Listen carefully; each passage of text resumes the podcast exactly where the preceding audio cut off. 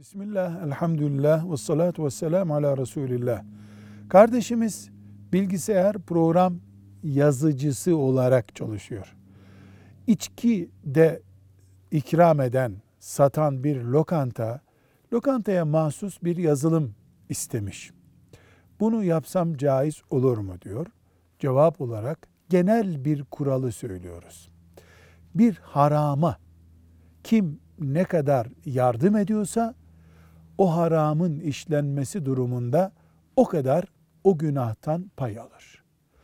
İçkinin faturalanması, garsonlar tarafından talep edilmesi gibi işlerin görüleceği yazılım programını yazan içki tüketildikçe günaha ortaktır. Velhamdülillahi Rabbil Alemin.